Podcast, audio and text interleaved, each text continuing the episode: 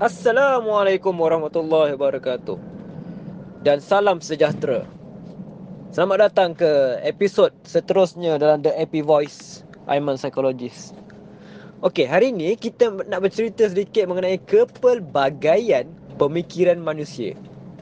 Ha, bila kita sebut pasal kepelbagaian ni Percayalah anda akan rasa mind blown.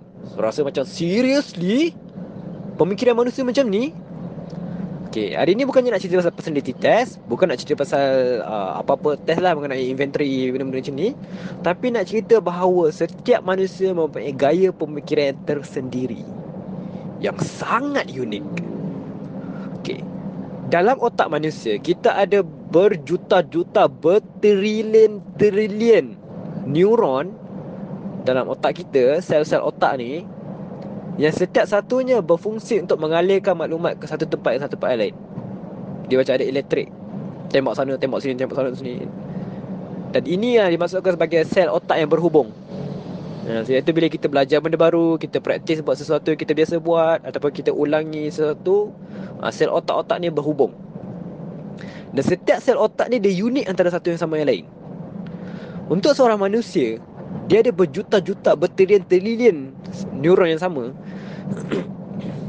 menyebabkan proses informasi itu berlainan. Dia bergerak secara unik. Okey.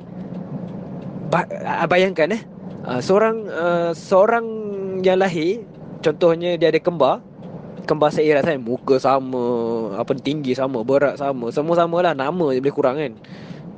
Aman dan Amin contohnya. Aman dan Amin lahir sebagai kembar. Tapi walaupun mereka kembar, cara pemikiran tetap akan berbeza. Dia takkannya sama yang orang kata kalau kembar ni mesti sebiji sama. Tak, dia bukan macam tu. Bila kembar, mereka akan ada mengalami pengalaman yang berbeza. Pengalaman akan membentuk cara pemikiran seseorang. Seorang yang kembar, bila dia berada dalam contohnya berada dalam kelas yang sama contohnya masuk sekolah yang sama kelas yang sama. Even major pun mungkin sebelah-sebelah. Tapi tetap cara dia melihat dunia ni akan berbeza. So mesti akan ada masa yang kembar ni contoh Aman tadi mungkin Aman ni ada mengalami pengalaman macam ni. Amin juga ada mengalami pengalaman macam ni. Pengalaman membentuk corak pemikiran.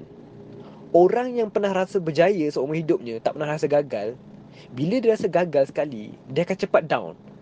Berbeza dengan orang yang, yang pernah gagal dan dia berjaya, satu hari nanti dia akan rasa satu kegagalan, dia akan rasa macam, okay, gagal lah. Tapi not so bad as orang yang sentiasa berjaya ni. Sebab tak pernah merasa, jadi hidup susah. So, setiap pengalaman kita, dia akan membentuk pemikiran kita.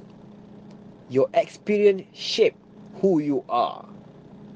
Kalau anda bekerja contohnya bekerja dalam bank, cara anda melihat dunia mungkin lain dengan orang yang selama-lamanya hidup kerja sebagai engineer contohnya. Tak sama. Setiap daripada kita ni cara pemikiran yang berbeza. Motif saya cerita ni nak kata bahawa adalah bila manusia ada pelbagai pemikiran, maka apa yang kita boleh belajar sini ada dua. Yang pertama kita belajar daripada orang lain. Jangan segan, jangan malu, jangan rasa ego untuk rasa nak belajar dari orang lain. Tak tahu tak apa. Tanya. Yang tak bolehnya tak tahu, lepas tu buat-buat tahu. Ini, ini mohon jangan jadi besan saya. Eh. Saya tak nak ambil jadi besan. Kalau tak tahu, tanya. Itu pengajaran pertama.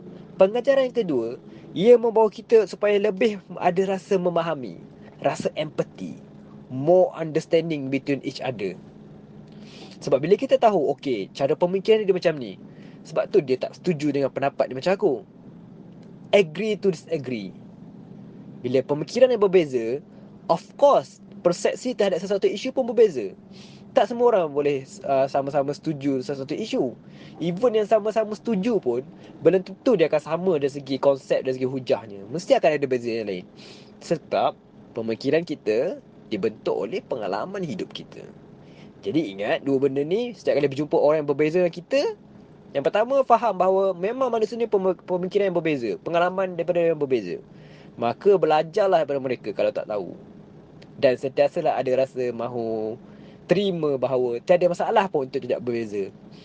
Kalau kau macam ni, aku macam tu, tak ada masalah. We can still be friends. Okay? Itu saja perkongsian hari ini. Aiman Psikologis, pengkaji minda manusia.